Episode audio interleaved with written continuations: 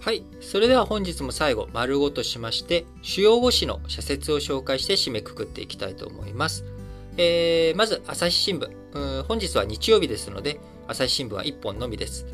原発審査中断、原電に任せられるのかということで、えー、原電のいろんなね、データを書き換えていたとか、あこういったところの問題2020年に起きましたけれども、まあ、そういったことを踏まえて、えー、朝日新聞。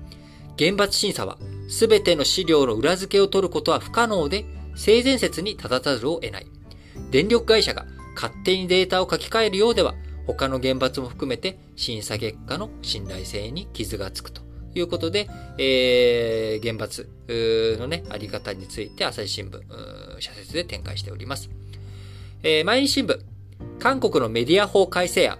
言論統制につながる恐れ。問題は故意や過失の有無を判断する基準が曖昧なことだ。しかも、メディア側に厳しい立証責任を負わせているということ。えー、これね、同じ話題を産経新聞の方でも取り上げてますので、えー、そちら合わせてちょっとご紹介しておきますが、言論統制法案、韓国はどこへ向かうのか。自らに反する者は法の名のもとに処罰する。こうした姿勢は、法は共産党の指導下にあると明言する中国と何ら変わらないというように否定、非難をしております。えー、法治国家。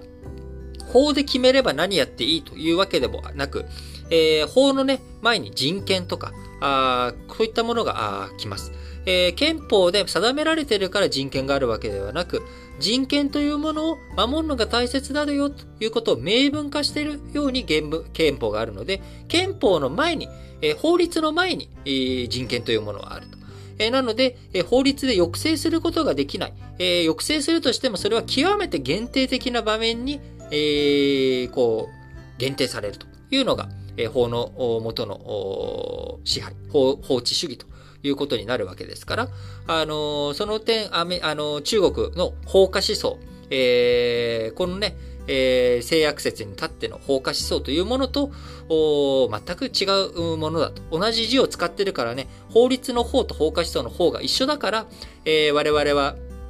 つい漢字で考えると、えー、誤解しがちになってしまいますけれども、えー、違うんだよということをね、改めて、えー、韓国の、え、言論統制法案、これが30日に、えー、強行採決されるのかどうかということを踏まえて、えー、しっかりとね、えー、見ていきたいなと思っております。えー、毎日新聞と、産経新聞の両方で取り上げておりました。前ね、朝日新聞の方でも取り上げてたのかな？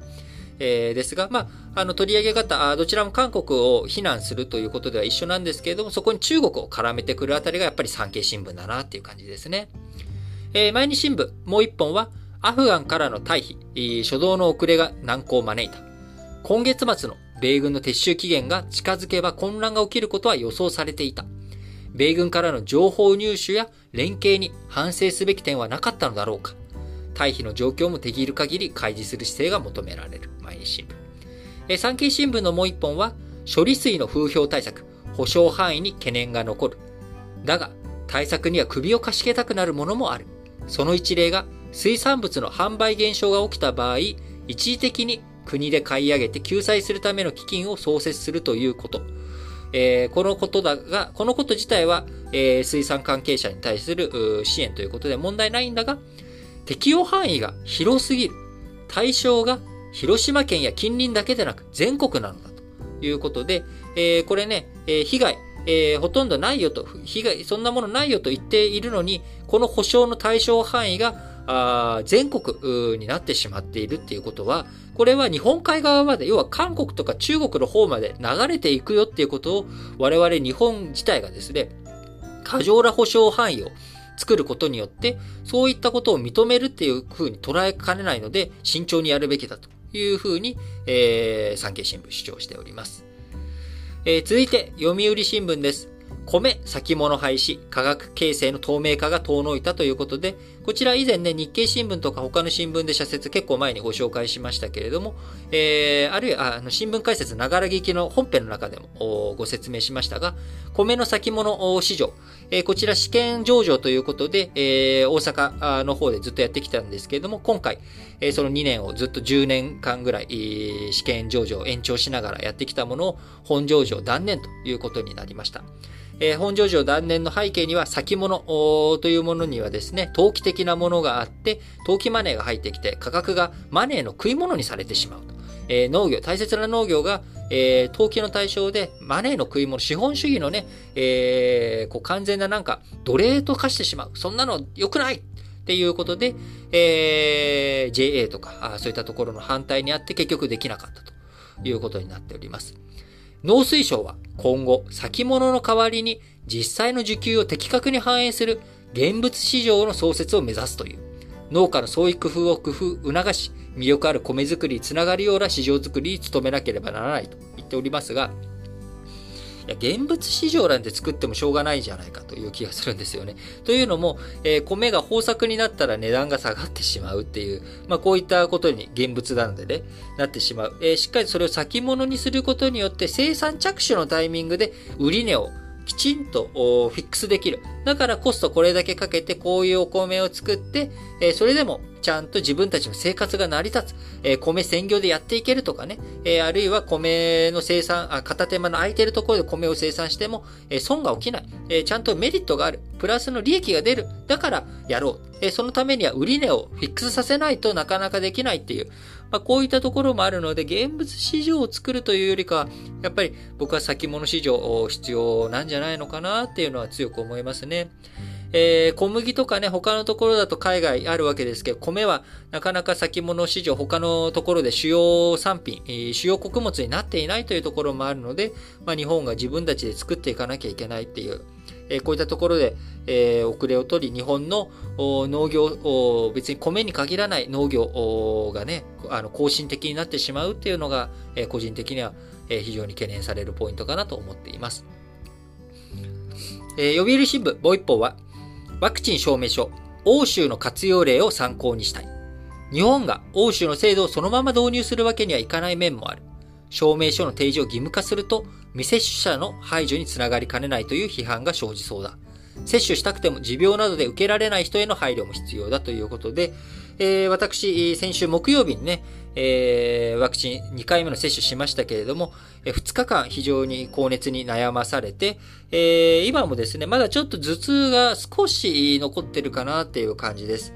えー、なので、まあ、あの、それよりもはるかにね、当然メリットの方が大きいとは思うんですが、人にやはり強制して進めてね、体調が悪くなるもの強制的に進めるものではないなというふうに改めて思いました。やはり本人がきちんと理解して、リスクと、そしてメリット、メリット、デメリットをしっかりと比較した上で、よし、打とうと決めて打つものだと僕はやっぱり思います。え、なので、ワクチン証明書を活用していくっていうのはね、必要だと思うんですが、え未接種者の排除につながりかねない。えー、排除しないようにするためにどういった工夫が必要なのかということを考えていく。えー、そういう上で、えー、日本でも導入し、ワクチン接種するべきなのかどうなのかきちんと考えてやっていくようにしていただきたいなと思います。続いて日経新聞。転換期迎えた後発薬促進策ということで、えー、ジェネリック、薬局ね、えー、処方箋持っていくと必ずジェネリックにしますかどうしますかと聞かれると思いますが、えー、こちら転換期を迎えたということで、どんな転換期になったかということですが、足元の使用割合は数量ベースで8割に迫る一方、金額ベースでは5割程度にとどまる。